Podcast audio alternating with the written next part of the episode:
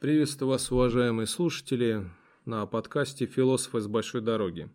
И раз уж мы коснулись темы соотношения наших культур, мы об этом говорили в вопросе фантастики, в вопросе силовых структур, и я бы хотел бы здесь проговорить вообще об особенностях западной и отечественной культуры, а именно, скажем так, о наших некоторых недостатках, откуда они идут, и почему вот мы вот такие. И здесь я сразу говорю, что я не считаю, что наша культура более отстала, или что мы хуже, чем Запад, или наоборот, да, там, например, Запад там лучше, или он хуже. Нет, дело не в этом. Но во многих аспектах мы все-таки отстаем, и это нам не дает развиваться. И сейчас вот эта отсталость культивируется и пропагандируется снова, к сожалению. И начну с чего? Как бы многие говорят, что вот про западное настроение, что-то там про этот Запад, там его оправдываешь, в нем вот так, а в нем вот так вот. Ну, давайте разберемся, а как в нем. Во-первых, почему? Еще начинают говорить, нет, у нас они своруют, мы, дескать, являемся такими вот хорошими, добрыми, никогда не начинали войн, все делали, а у нас вечно все ворует. Ну, то есть, это бредятина была популярна и в идеологических в советские времена, во времена идеологической обработки, даже, может быть, и в чем-то раньше были какие-то антизападные настроения. Ну и сейчас как-то это возникло. Я всегда с интересом отношусь к разным рода культурам и люблю читать разного рода путевые заметки на эту тему. И вот сейчас читаю, кстати, книгу Михаила Таратута, известного журналиста советского и российского, который выпускал передачи «Америка с Михаилом Таратутой». Очень достаточно объективно он пишет по существу, без, знаете, прикрас, ни вам, ни нам, как говорится. И вот самое, наверное, большое отличие наших культур, если говорить о западной в целом, хотя о западной тоже, как можно говорить о западной культуре? Мы же тоже западная культура, мы европейцы, и наши все основы культуры, они строятся на том же, на чем строится основа культуры англичан, французов, немцев. Это античность, это то же самое христианство, это та же самая система образования, немножко отличающаяся, да.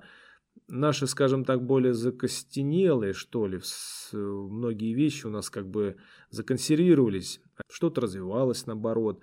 Но, опять-таки, все очень условно, разные периоды времени, но тем не менее, западное, все-таки будем такими вот штампами говорить, будем говорить стереотипами. Западная культура более свободная в плане личностного выражения. Конечно же, сейчас там тоже очень много скандалов вокруг этого насилия сексуального, нацменьшинств, секс-меньшинств. Но где-то, кстати, они обоснованы, где-то вытянуты за уши. Но опять-таки, если бы можно было бы говорить об их грехах, если бы мы тут были безгрешными. У нас в плане выражения всегда было как-то не очень. Помните, сколько гонений было на авторов у нас в царской России? Вынуждены ли были бежать куда? В Англию. Большевики где были у нас? В Англии, Швейцарии тоже, как и многие революционеры, да, там, в Германии. Не те бежали к нам, а мы к ним.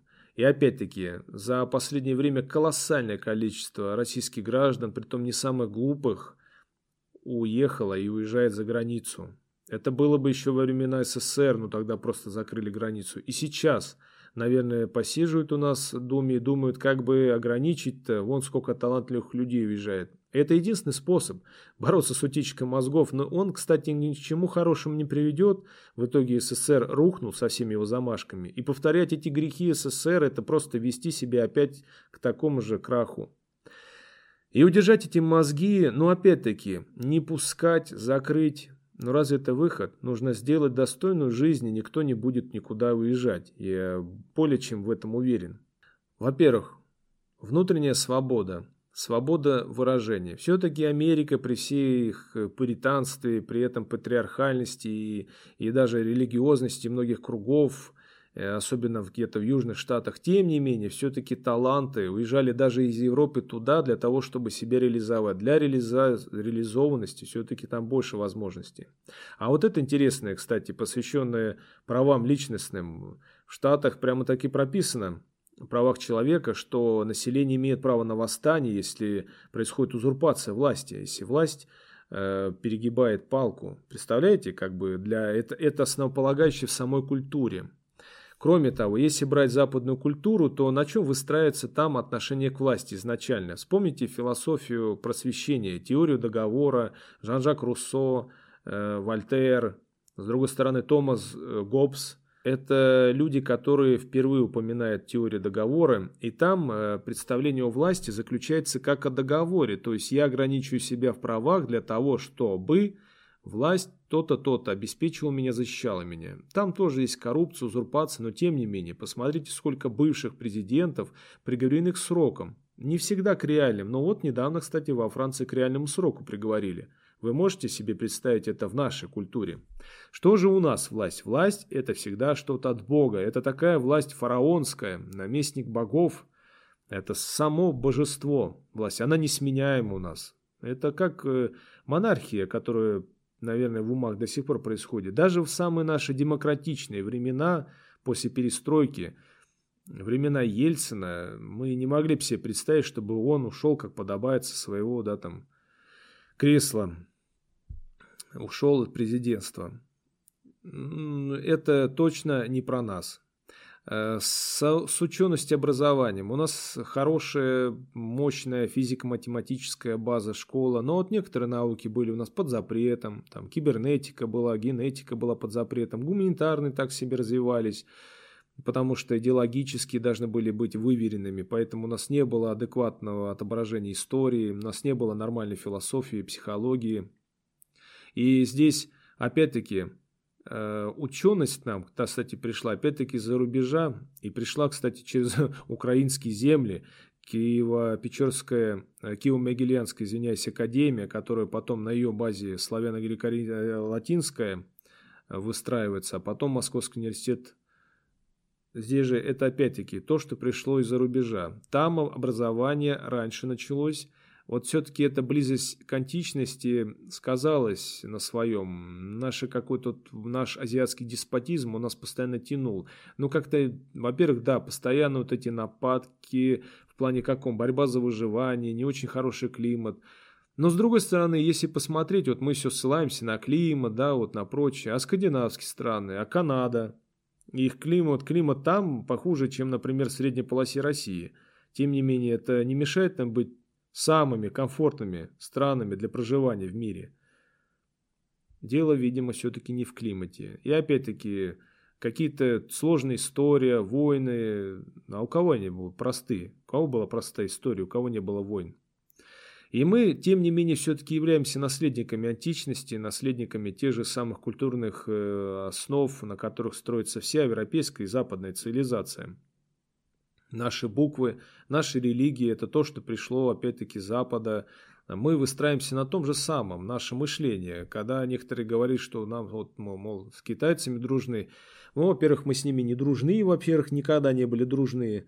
Это, знаете ли, кто считает, что мы с ними такие прям партнеры. Вспомните, например, Дамасский остров и конфликт вокруг него. Или, например, противостояние Хрущева-Мао Цзэдуна.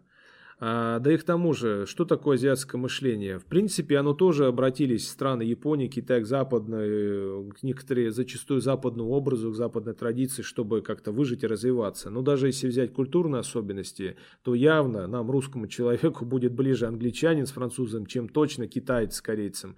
Я беру именно, если брать традиционные ценности и традиционные культурные аспекты. Так что... Вся причина вот наших бед, во-первых, то, что у нас нету, сейчас только это стало появляться, а так вообще вот у нас исконно нету уважения к личности, к отдельной, индивид у нас это всегда плохо, к интеллигенции, интеллектуальному труду, это еще в советские времена было у нас то, что вот, мол, интеллигентишка вшивый и все прочее, и то, что мы относимся к власти как к некому чему-то сакральному, и для нас это почти божество, добрый царь. И никогда не воспринимается это как просто человек. Как бы это человек. Президентство – это институт. Да. Но президент на должности, который стоит, обычный человек. И мы, когда у нас не изменится уважение к личности, в принципе, когда уважение станет у нас во главу угла, и когда мы не поменяем наше отношение к власти, пока вот у нас и будут эти проблемы. Нам надо понимание это менять как теорию договора. Мы заключаем договор, но для обеспечения каких-то гарантий. На этом я прощаюсь с вами, на этом все. Думаю, что что-то в лучшую сторону все равно будет меняться. Всего хорошего.